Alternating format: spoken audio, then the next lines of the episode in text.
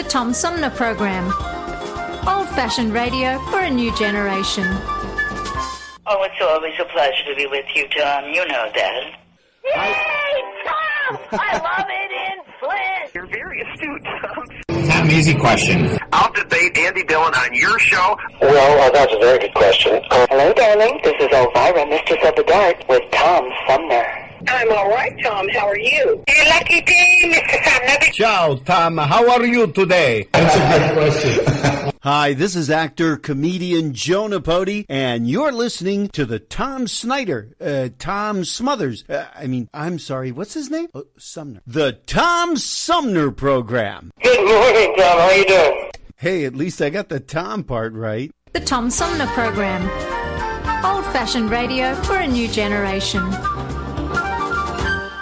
Our fellow Americans. Right now, the COVID 19 vaccines are available to millions of Americans. And soon, they will be available to everyone. The science is clear. These vaccines will protect you and those you love from this dangerous and deadly disease. They could save your life. So we urge you to get vaccinated when it's available to you. That's the first step to ending the pandemic and moving our country forward. It's up to you.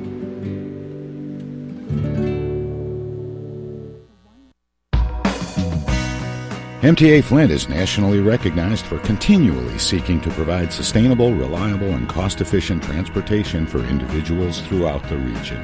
Through work related and non emergency medical transportation and your ride services, MTA is moving people with future and alternative fuel technologies.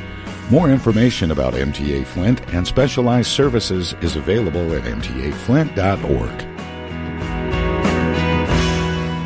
Hi, this is Gretchen Whitmer, and you're listening to the Tom Sumner Program. And welcome back, everybody, as we roll into hour two of our three hour tour known as the Tom Sumner Program. This is going to be a really fun one for me. It's going to feel almost like a Friday. My, uh, my guest this hour is um, by profession a um, forensic anthropologist and author. And it's. Uh, her life and career on which the uh, long running Fox uh, television hit series Bones is based, and she has a new book, the 20th novel in the best selling Temperance Brennan series called The Bone Code by Kathy Reichs, who joins me by phone. Hi, Kathy. Welcome to the show. Well, thank you for inviting me. I, you know, I just scratched the surface on that introduction, and I feel like it's one of the longest ones I've done in quite a while. um, I, Kathy, how do you keep it all straight? You are, in fact, a forensic anthropologist, and there aren't an awful lot of people in that field. There certainly weren't when you started, let alone women in the field. And you've uh, taught and lectured and investigated big sites like the the ground zero after September 11th and at the same time you've written 20 novels and you are one of the producers of the TV show based on your own life. How how do you find time to talk to me? Well it's always a pleasure to talk to you. Um, well the show is out of production so we're still on air. I think we're on Hulu and what TNT or something. Well, I've, I've had some time to go back and watch uh, old episodes uh, thanks to Hulu. it's a good one to binge. Yeah, it's a fun show to binge. So I'm not doing that anymore. Um, I'm really focusing on on writing, on writing the Temperance Brennan novel. There was a time I was writing a screenplay each year. I was writing a young adult novel with my son, Brendan, and I was writing the Temperance Brennan books. So that was a lot.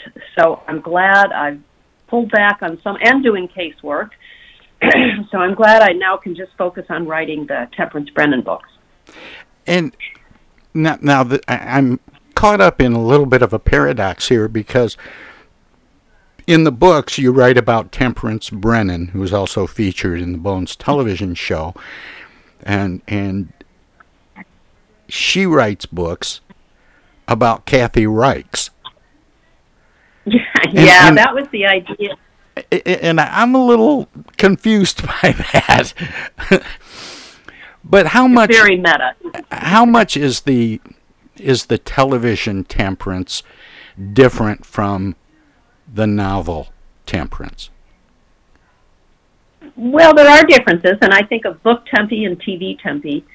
Um, TV Tempe is younger. Um, she's in Washington, D.C., rather than book Tempe works in the Carolinas primarily and in Quebec, up in Montreal. Um, whereas Book Tempe w- works at the Jeffersonian Institution. Book Tempe writes books about, as you said, the fictional anthropologist Kathy Reichs. That was the idea of our showrunner uh, and creator Hart Hanson. We thought my readers would get a kick out of that. So there are differences, but the core idea, the the character, and that this is a very smart woman, that she's a scientist, that she's passionate about her work, um, that she wants to bring justice to the dead and resolution for the living. Um, that's the core idea of, of both the books, the character in the books, and um, on television. In the books, you draw a lot from your own personal experiences as a forensic anthrop- anthropologist. Um,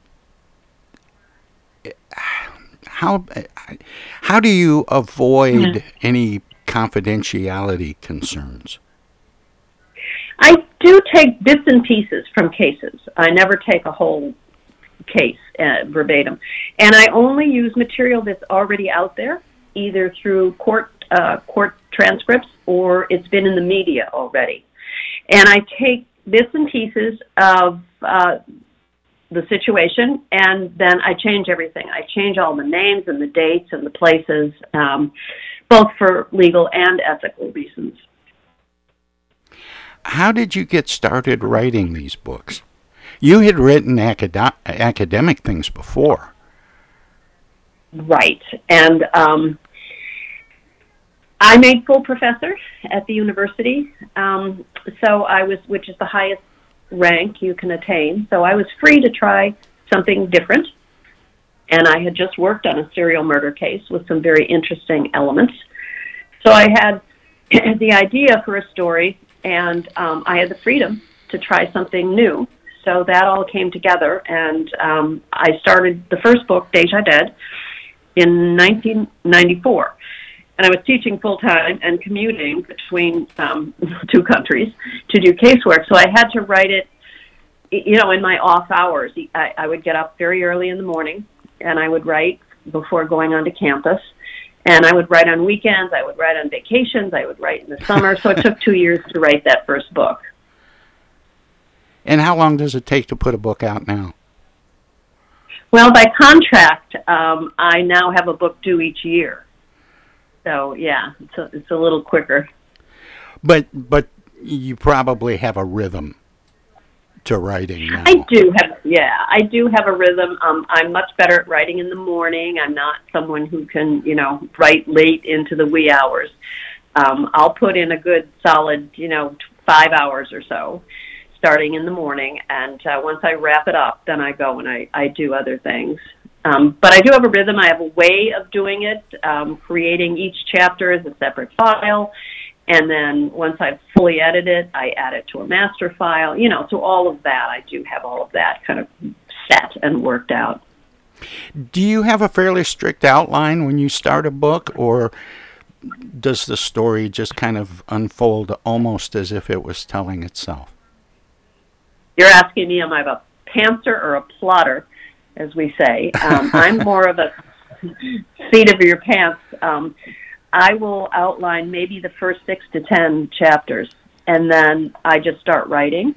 I know where it's going. I know who my characters are. Um, I know what the ending's going to be. I know what science it's going to be. That'll because I write murder mysteries, but the difference is the solution is is driven by forensic science.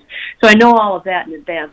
And then what I do is I create an outline, kind of a post mortem outline as I finish each chapter, I put a little synopsis into the outline.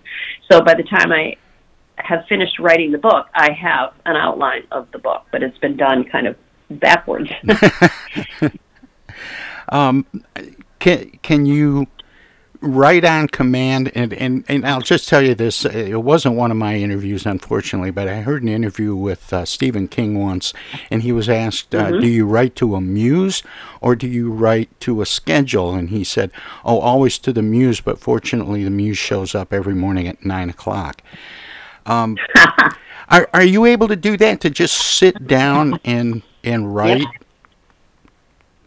Yeah, you have to. Um, I, I think it came from the way I wrote the first book. If I had some free time, I had to sit down and write and use it. So I'm very disciplined. Um, I do, and Steve and I approach it a little differently. He once said to me, just get it all down and put it in a drawer, go away, and then come back and edit it. Um, I can't do that. I edit, edit, edit constantly as I go. So yeah, the way we approach it is a little different, but it does take discipline. And even you can't edit a blank page, so you've got to sit down and you've got to, um, you know, as, again, I, I keep saying self discipline, but there are days you don't feel. Even though I love writing, there are days I don't feel like doing it. Um, but I force myself to approach it like you know it's like a job. I sit down every morning at eight o'clock and um, I write for five hours. And you have the time to do that. Are you not working uh, cases as much? Not as much. When it came to the point where I was writing a screenplay and writing a young adult book and writing an adult book and commuting doing case, something had to give. So I I eased out of the casework and really now I just focus on the writing. And and you said the crimes uh, in these uh, mysteries, these thrillers are are all solved using forensic anthropology. How often are crimes solved in in your real work as a forensic anthropologist by the work that you've done? Yeah, the book the the crimes are solved in the books through forensic science and ah, I use enough, lots of different, yeah, different aspects, whether it's toxicology or I don't know, mitochondrial DNA analysis or whatever, blood spatter pattern analysis. Um, I can't say what percentage of cases are solved. Certainly not as high a percentage as television shows and crime novels would would suggest. But I'm part of a team. I'm one person, and I work on physical evidence. And the physical evidence I work on is the victim, him or herself, the body, the bones, you know, the dismembered limbs, whatever. That's what I work on. But I work as part of a team, and others on the team, you know, might uh, the forensic pathologist, the forensic dentist, the forensic toxicologist, lots of different people, the hair and fiber people, perhaps the, you know, the fire and arson people. Um, and I'm lucky because I interact with those people and when I need to use their expertise in a book, I can, you know, pick up the phone and, and just talk to them. Reminds me of something uh, Mary Higgins Clark told me one time. She said she had a tough time with technology, and I said, "Well, how do you write about technology in sh- in your books?" And she says, "I got a guy." yeah, I remember P.D. James once said to me, I write my books and then I give it to a young man who puts it on something called a disc. oh, that's funny. How did you get started in forensics and and anthropology? And where, did they did your interest start simultaneously, or did you start in anthropology and then take get an interest in forensics? Yeah, I started in uh, bioarchaeology my PhD dissertation was was came out of working with ancient archaeologically recovered remains, and um, I plan to do that for the rest of my professional career. Uh, I wrote a short story. It appeared in a volume called uh, The Bone Collection. Short story was called First Bones, and it's Temperance Brennan's origin story. And it's my origin story. Um, she's in her lab one day. She's working on archaeological material, and cops show up and they want her help on a modern case, a modern forensic case. So she agrees to help them, um, as I did. And uh, when I started doing the forensic work, I just found it very compelling to ver- the relevance of it. I love archaeology, but if you're wrong, you're not going to impact anyone's life. But when you're doing forensic work and you identify a missing family member or you testify in court, you are going to impact lives. So I, I really liked that. Um, I went back, I retrained in forensics because there are a lot of skills in forensic anthropology you don't necessarily have or need in uh, bioarchaeology. And uh, I took my board certification exams, and I've been doing the forensics ever since. Kathy, I need to put a comment here. I have to go to a break. Can you stick around for a few minutes so we can talk some more? Absolutely. Great. My guest is uh, Kathy Reichs, and she is the uh, forensic anthropologist on which uh, the character Temperance Brennan is based in her books and on the Fox TV show Bones.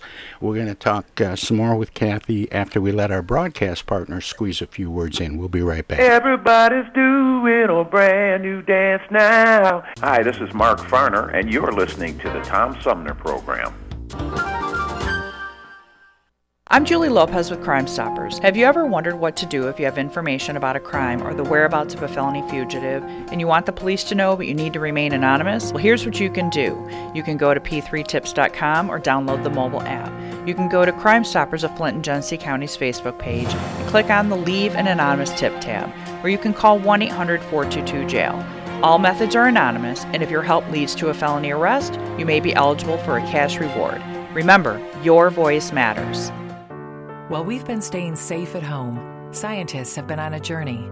The destination? A COVID 19 vaccine. This journey began decades ago with research into other coronaviruses.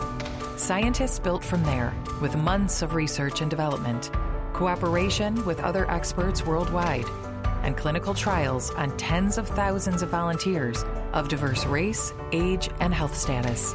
They arrived at a safe, effective vaccine and hundreds of thousands in Michigan have already been vaccinated. But the next step is ours. We need to get the vaccine when we can. Keep wearing masks correctly and taking precautions until we reach our destination freedom from COVID 19 and getting back to the lives we love. Discover the facts for yourself at michigan.gov slash COVID vaccine. A message from the Michigan Department of Health and Human Services. The Tom Sumner program plays host to the best political roundtable on radio every Wednesday from 10 a.m. to noon. Armchair Politics features great commentary and analysis about the headlines from local, state, and national politics with an alumni of world class pundits, plus quotes, tweets, and those weird and wacky stories we call the X Files. If it's Wednesday, catch Armchair Politics on the Tom Sumner program. East Village Magazine is the monthly neighborhood magazine read all over Flint.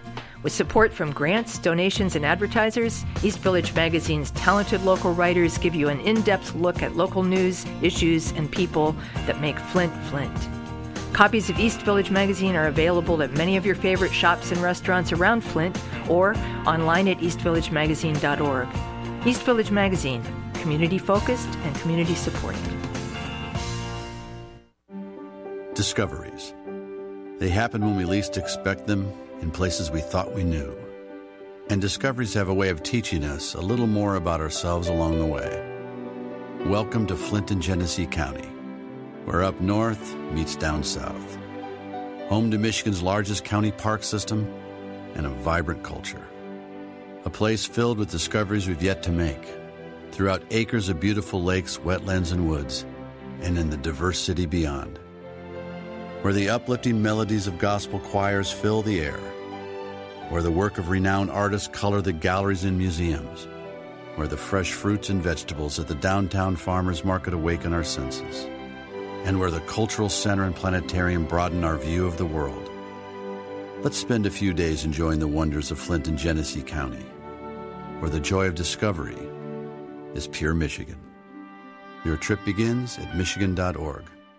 Technical assistance for the Tom Sumner program is provided by Swiftlet Technology, engineering and IT services at swiftlet.technology. I know of a place where you never get harmed, a magical place with magical charms. Indoors, indoors, indoors. Hi, this is Deb Cherry, Genesee County Treasurer, and you're listening to the Tom Sumner Radio Show. And welcome back, everybody. Excuse me. Welcome back, everybody. We're going to continue my conversation with the author of um, the latest, the 20th novel in the best selling Temperance Brennan series called The Bone Code. Um, my guest is Kathy Reichs, and uh, she joins me by phone. Kathy, thanks for sticking around, and sorry to make you sit through all that. No, that was fun to listen to. I haven't been to Michigan in a while.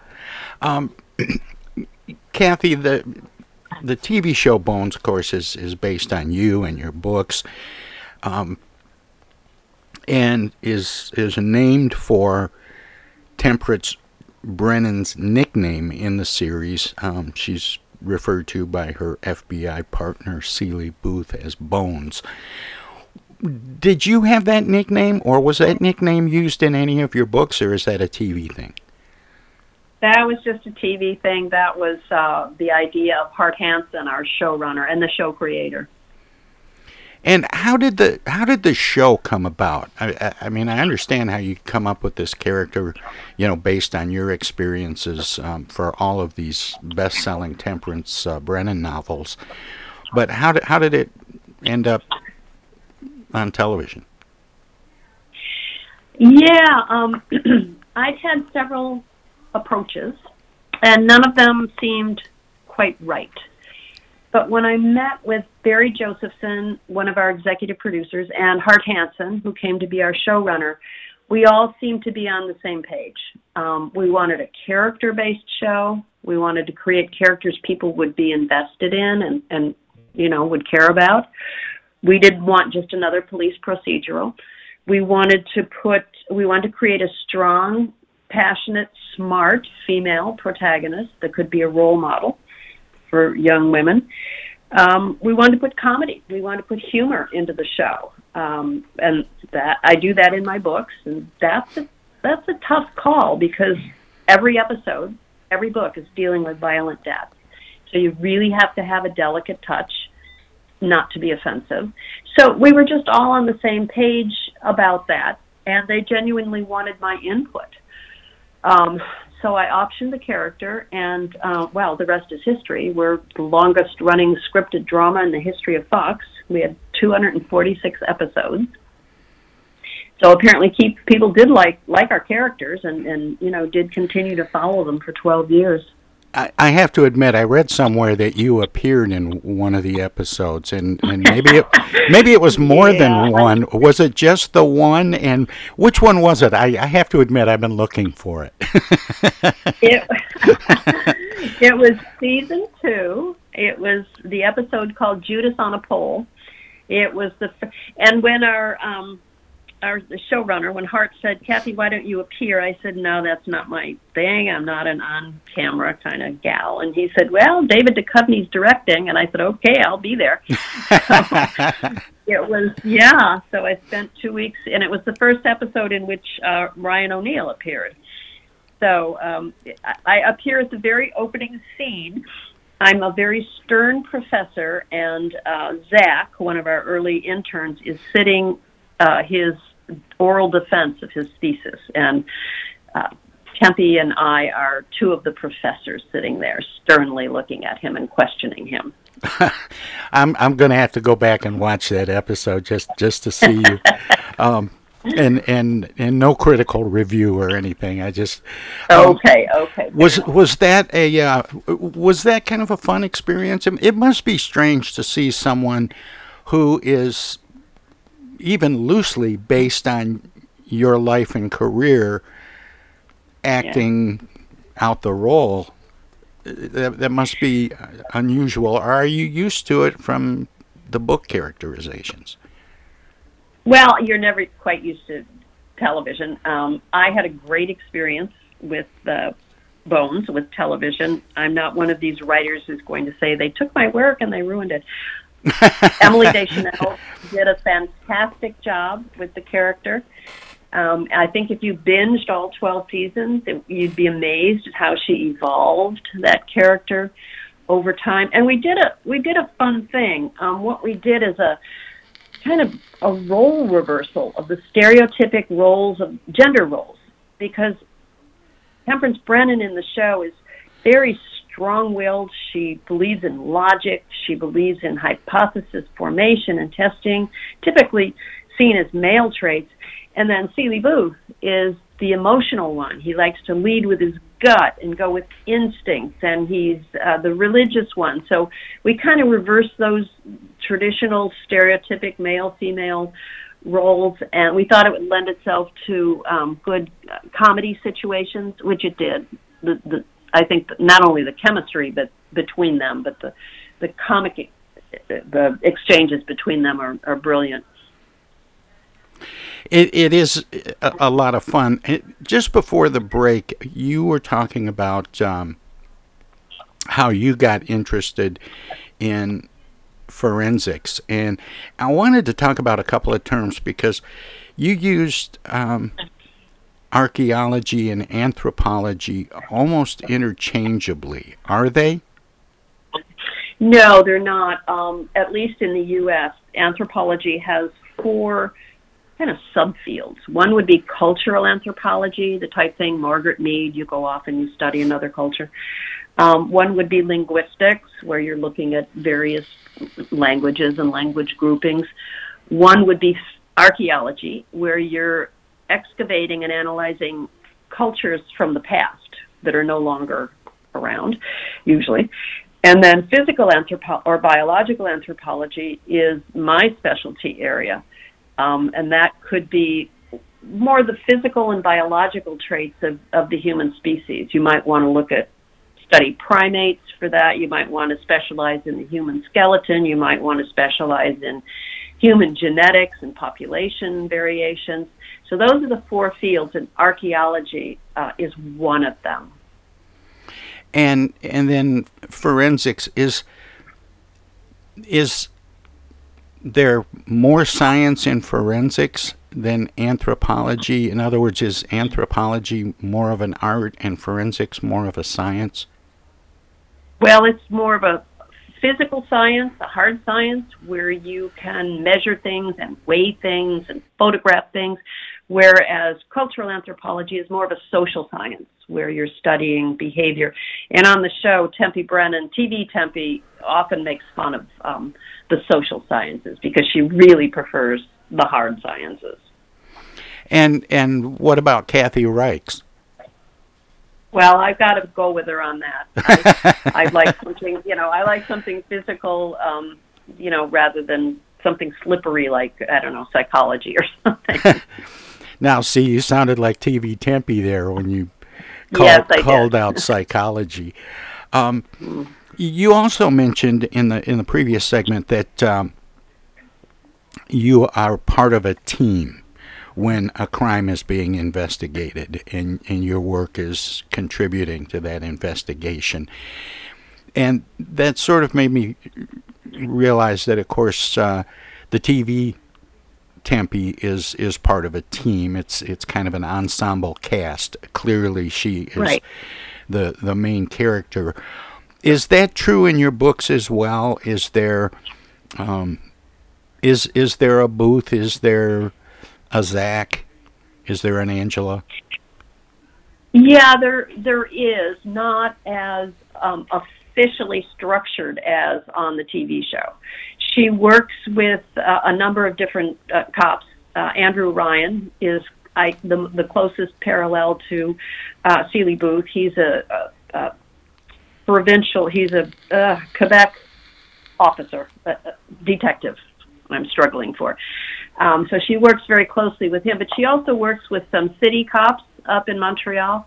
And she also down in the Carolinas, she works. One of my favorite characters is Skinny Slidell. She works with this crusty, old, crusty old guy that underneath it he's pretty good, but he can be difficult to work with. So she does have her core cast.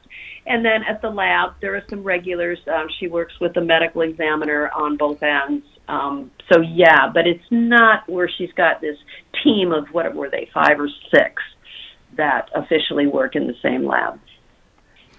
And when you're, um, well, I, I, guess what I, what I wanted to ask, and I thought about a moment ago, was you go back and forth between North Carolina and Montreal. How did that happen? How did that begin? That began, uh, and it will recommence once they open the border, um, once people get out and get vaccinated. Um, it began with something called National Faculty Exchange. Um, an offer for this NFE came across a faculty meeting at because I was teaching at UNC Charlotte, and uh, it's a program where a professor from one inter- university changes places for a year with a professor from another. And there was a, a gentleman at, at one of the English language universities in Montreal who wanted to do that with my home school. So I had just taken a course in French, French 101. so I said, Of course, I speak French now. I can do this. So I applied and was accepted. So I went up there for that one year and taught at Concordia and McGill universities. And uh, it was during that time that the medical legal lab for the province was looking for someone who was board certified and who could work in French. So um, I think there was a pool of one, and I got the job. So at the end of that week, we just struck up an arrangement whereby I could fly back, fly up there every six weeks or so, and work on the on the anthropology cases. And and there was uh, kind of a big one. I, I, I read something about it, but I didn't get enough details to really be able to explain which one it was. But is is there a case that you worked on that that really stands out? Oh gosh, there were so many. Um, the first book is based very loosely on a serial murder case. Uh, a gentleman named Serge Archambault, who was stalking women, keeping notebooks on women, and then killing them. So fortunately, he was caught, and uh, one of his victims had been buried for two years. So that's the one I, I helped recover and analyze and testified at his trial. So I remember that one and I used some elements of that for the book for, for the first book. There was a case, and, and I was wondering if if you had uh, gotten involved in it at all in Montreal a few years ago. It's been well, it's probably been 15 years ago, um, at least 10, where uh, a body was dismembered and parts were mailed to different um, the the two yeah. national parties. Uh, yeah. do you know the case I'm talking about? Because I have a friend who uh, does travel radio based in Montreal, and we ended up talking about that case because it was kind of unusual for Montreal. Well, it was. He had an odd name. He was an odd kid. I can picture him. He had bleach blonde hair. He had killed his lover, I think, and then dismembered his lover and nailed the head to a school and made something else to a political figure. I think. Uh, I'll think of his name as soon as we as soon as we hang up. But yeah, I believe he's in jail in uh, in Canada. Did Did you he work on? Europe and, yeah. I did not work on that case. That one occurred in um, I think he may have been from Montreal, but the crime occurred in Toronto in a different province. I think. Yeah, but the but the parts that were mailed to the, the two major parties and uh, mm. uh, a couple of other government places, a school, as you mentioned. There were several Yeah. different places that received parts, Yeah. and it took a while to figure out that the parts were all from the same from the same Right. victim. Yeah. I, I just Yeah. I just wonder that's the only case that I'm familiar with in Montreal. But Yeah. um, getting back to uh, to the new book, the uh, the Bone Code. It's the twentieth novel in the best-selling Temperance Brennan series by Kathy Reichs, and the this newest book. I, I, I guess what I'm saying is, uh, are all of the stories that you put together um, and and craft for for Temperance Brennan are are they all based on cases that you've worked on? Are they ripped from the headlines? Um, It's a yeah, it's a how do you, combination. how do you keep it new every time? That's just it. You have to come up with new ideas. How does any writer keep it new every time they write, you know, another book? Um, this one was more ripped from the headlines. It, it, it, I don't know if we talked. Did we talk about this? I read this article about a Chinese scientist who uh, went ahead against all ethical agreements. Uh, now that we know the human genome and we have tools for modifying it, he went ahead and did that with two unborn babies, which everyone in the scientific community had agreed we would would not do. Um, so I read that article and I thought, well, what if someone did that? Took this knowledge of human genomics and took the technology, of CRISPR, it's called, and modified the genome for um, nefarious reasons. So that's really what triggered me thinking about um, gene manipulation and the themes that, that run through this book. How did you get interested in um, working with with bones and, and identifying remains. That seems it's kind of a turnoff to a lot of people, Kathy. Well, it is, but you just keep in mind that it, it's not for everybody, obviously. And I don't just work with bones; I work with uh, could be any time the identification is is beyond the ability of the pathologist who's doing the regular autopsy. Could be burned, mutilated, mummified, decomposed, dismembered, or it could be just bones. Um, so if you can't deal with that, if you can't deal with the you know the smells, the maggots, the then it's not the field for you.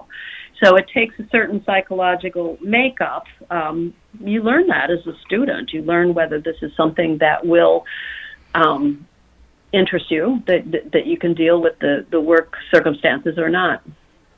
You know, we hear all the time, uh, mostly in, in TV crime shows, um, when they're having trouble identifying a body, especially a body that maybe was burned uh, beyond recognition, as they say, that dental records usually provide the identification. Is is that a real thing? Is that mm-hmm. typical? Is yeah, that, that's the first. Is that the usual suspect? That's the first step. If you've got teeth, um, you know, there were periods in, for example, in Quebec, we would have many, many bodies come in that had had no dental work. They'd never seen a dentist. Or there was a period when, you know, part of your dowry was that your father paid to have your teeth pulled out before your wedding. So you were fitted with dentures. So, you know, you can't always uh, use forensic dentistry, or maybe what's been recovered doesn't include the teeth. You know, maybe it's a partial skull or it's just a body without a skull. So you can't always use forensic dentistry. Um, another new, relatively new, of course, in the last 15, 20, is DNA. You know, if you've got soft tissue, or even if you've got bone, you can extract DNA for an ID, but it's useless in a vacuum. You need something to compare it to. So, um, yeah, so that's another first step uh, in an identification process. When you were talking about uh, getting the, the U.S. Canada border opened back up again, and you mentioned, you know, if people would get vaccinated, what what do you think, Kathy, when you see people that deny the efficacy of of vaccines or that deny science? I, you know, I, I just shake my head. I'm, it's just baffling. It, I don't understand it. We've vaccination is not new. We've been vaccinating since what?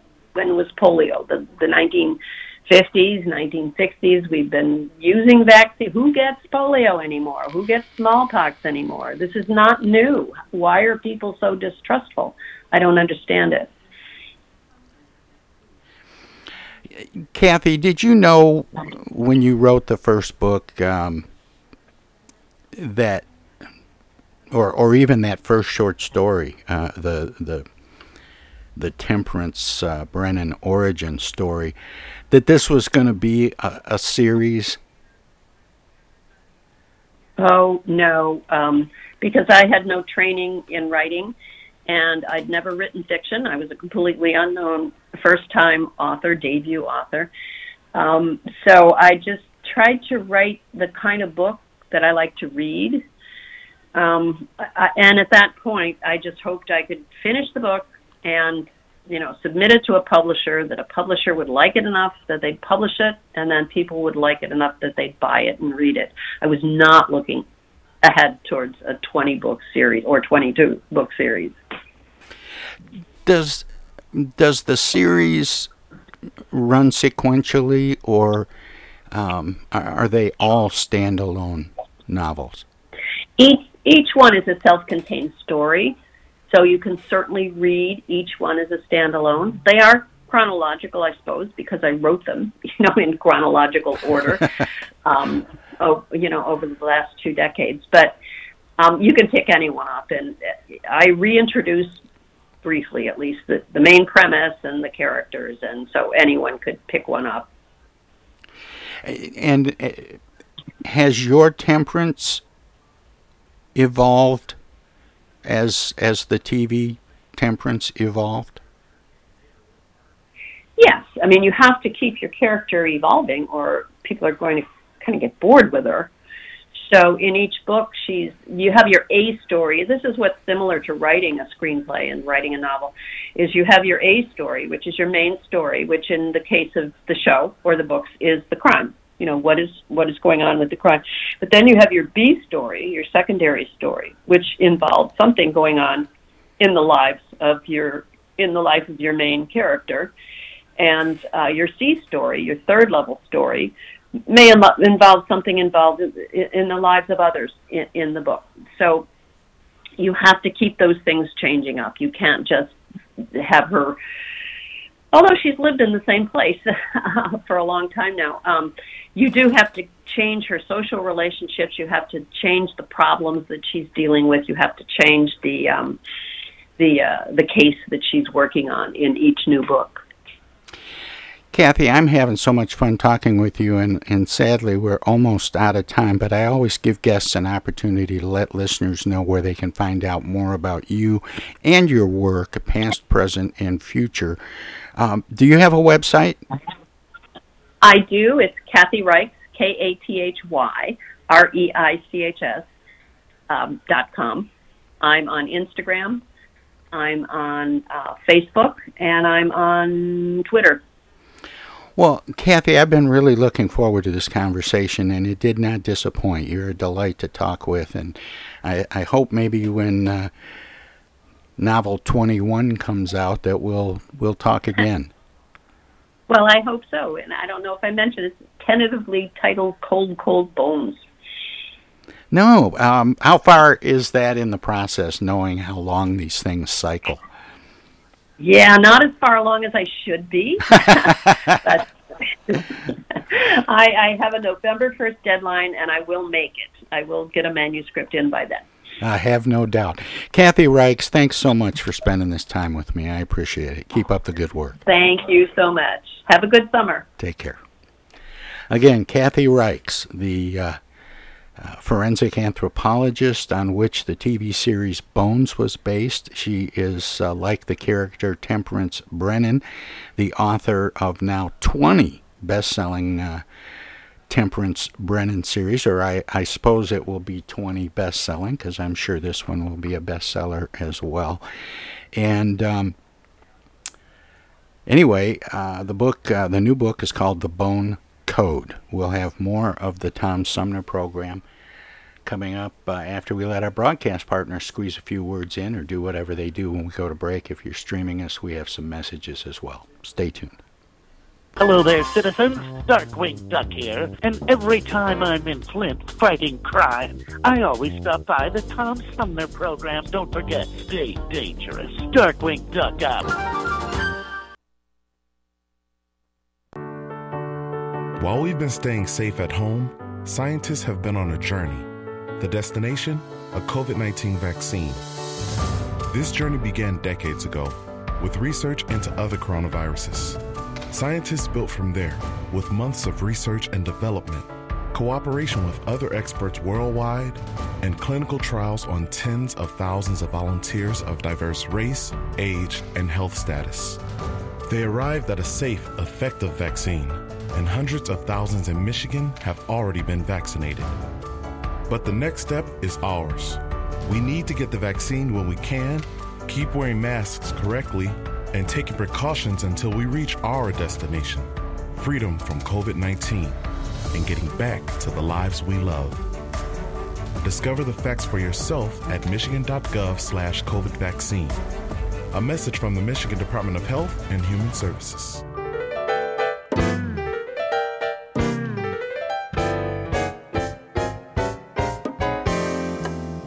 The Tom Sumner program has hosted live candidate forums for local, state, and national offices at bars, restaurants, coffee shops, and colleges. Armchair Politics has gone to Lansing, Frankenmuth, Birch Run, and Hell. Hell, Michigan, that is. We've done shows all the way to the Mighty Mac and back to the bricks. We've done remotes from a baseball stadium in Lansing, a grocery store opening in Flint, and from a moving train. We'd like you to tell us where to go next. You can write to us at TomSumnerProgram.com, call us at 810-339-8255, or contact us on Facebook. This is your chance to tell the Tom Sumner Program where to go.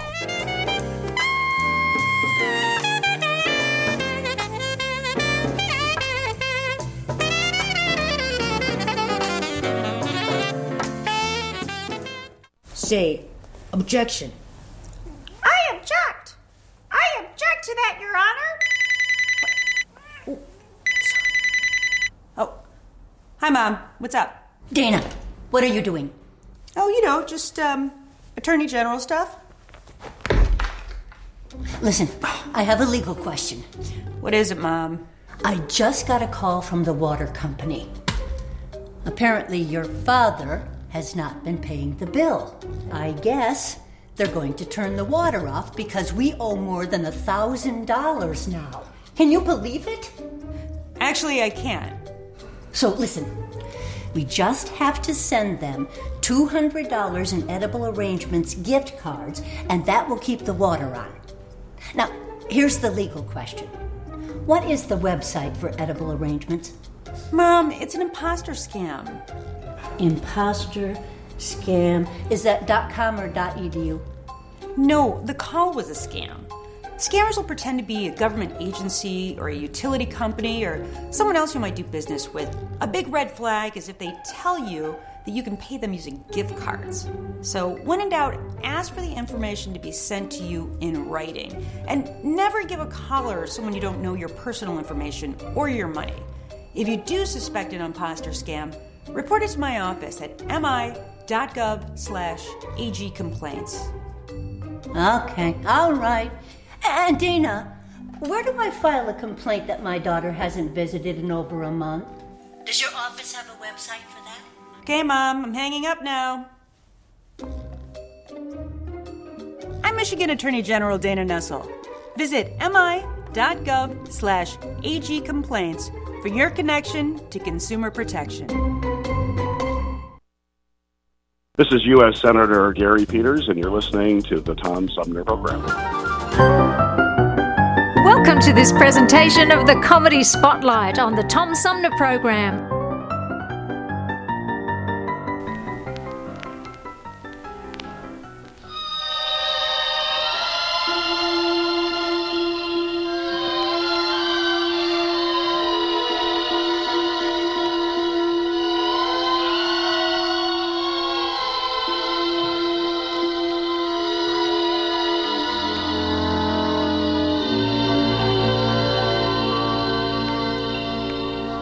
Doctor was looking at the x ray, and I asked him, What do you see? And he kept on looking at the x ray as he said in French to me, I see bones. I see gizzards and bones, and a few kidney stones among the lovely bones. I see hips and 14 paper clips, three asparagus tips among the lovely bones. I see things in your peritoneum that belong in the British Museum. I see your spine, and your spine looks divine. It's exactly like mine. Now, doesn't that seem strange? And in case you use pay telephones, there's two dollars in change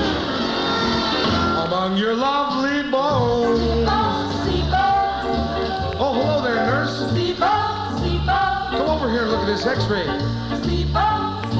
It's really remarkable. Look at this. Isn't the lumbar vertebrae supposed to be connected to the clavicle? Well, I know, but with scotch tape. Hey, look what's in there. Look at that. It's a stamp. It's a 1922 McKinley Ultramarine Blue with imperfect perforations. I've got to get that out and put it in my collection. Look in there. There's printing. What does it say in there? U.S. certified grade A. Look at this. It's fascinating. See those little round things? You know what those are? Those are M&Ms. Those people are right. They don't melt. Among the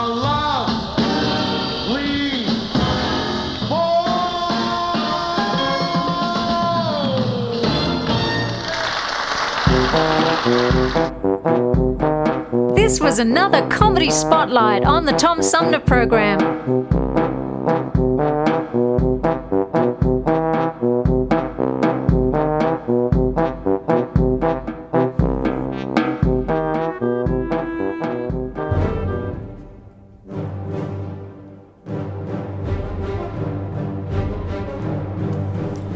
Another five minute mystery. See if you can solve the case before the end of the program. Well, Alice, one more block and you'll behold the Brooks household. Two whole years, Jim. It just doesn't seem possible. It's been so long. You and Dorothy married and with a place of your own? Ah, it's true, all right. Only too bad you haven't taken advantage of the old Brooks hospitality sooner. Well, I'm here now, and I intend on having a perfectly wonderful time. Now, here we are. Oh, what a charming place this is. Dorothy's probably on needles and pins waiting for me to get you here. Darling, it's Jim. Here's Alice. Jim, look! What? Where? There, on the living room floor. It's Dorothy, dead. Mr. Brooks, I'm afraid you and Miss Manning will have to submit to some routine questions. I'll be happy to help in any way I can, Inspector. Thank you, Miss Manning. Now, Mr. Brooks, while we're waiting for some information I phoned for, I want you to tell me exactly what happened this morning. Well, there's nothing much to tell. Both my wife and I were quite excited, expecting Alice, that is, Miss Brant, Miss Manning here, to visit us from Chicago. I was to wait until she called me at the office. And you were there all morning? Yes, until Miss Manning's train arrived and we came out here. I had written Mrs. Brooks to tell her that I would call Jim at the office as soon as I arrived. The train was an hour late. Maybe if I had been here earlier, it may have been prevented. Hmm, well, that remains to be seen. Apparently, Miss Brooks was sitting here in this chair putting red polish on her fingernails when she was shot from behind. The polish is spilled all over the carpet, and she was still holding the tiny brush in her hand. She must have recognized her attacker, and since she did not die instantly, she printed these three initials here on the floor with the polish D O C. D.O.C.? I wish we could tell whose initials she was trying to reveal. Yeah, sure you don't know anyone whose name would fit that? Positive. I can't. Oh, oh. Yes, Miss Manning, can you think of somebody with those initials? Well, I, I, D.O.C. spells Doc, and it's Mr. Brooks's nickname. Why, it can't be. Yes, Mr. Brooks. I haven't been called Doc in over two years. It was a nickname I picked up in school. My wife didn't like the name and never used it. No one in New York even knows me by Doc. I've you've got to believe me, Inspector. It's the truth. Hmm, well, that we'll see. Just a minute. Hello? Yes, Grady. Yes. I see. Well, it's sewed up anyway. Thanks. Well, you both will be happy to know our little murder is solved. Oh, then Then it wasn't Doc after all? No, Miss Manning, it wasn't Doc. I'm arresting you, Miss Manning, for the murder of Dorothy Brooks. Why did the inspector arrest Miss Manning for the murder of Mrs. Brooks? In a moment, we'll hear.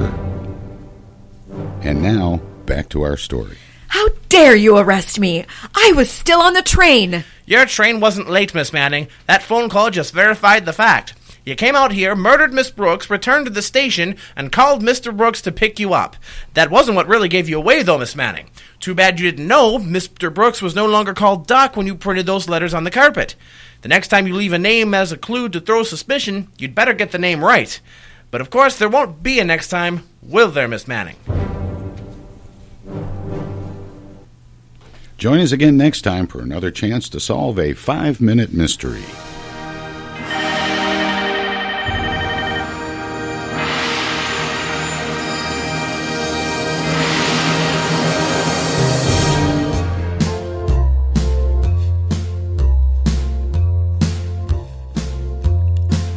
Wash my hands. I don't touch my face. I stay at home. Shelter in place. Social distance. Don't go to work. I wear a mask and gloves. Stay away from church. I avoid old folks. And should I sneeze, I do it in my elbow or up my sleeve. Six feet apart. That is the rule. And I pray for the day the kids can go back to I'm washing my hands like a raccoon with OCD. I've watched Hulu, Roku, Netflix, PBS, and the BBC. I've taken down all my mirrors, and I'm sick of what I see. Two more weeks of quarantine death of me. The death of me. I risk a trip to the grocery store to buy TP and a few things more. But when I get there, all I can find is 16 honey buns and some mad dog wine. I'm washing my hands like a raccoon with OCD. I've watched Hulu, Roku, Netflix, PBS, and the BBC. I've taken down all my mirrors, cause I'm sick of what I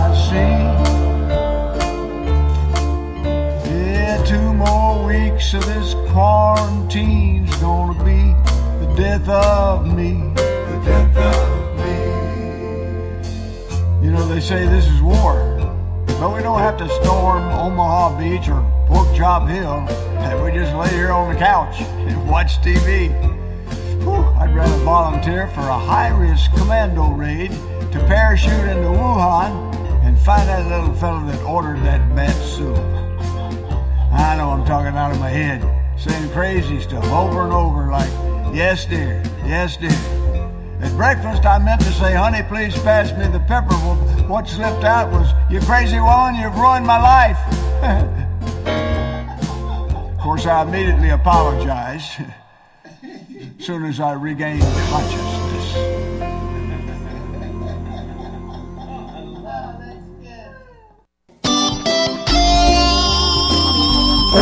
Old radio for a new generation. The Tom Sumner Program.com. The Tom Sumner Program.com. The Tom Sumner Program.com.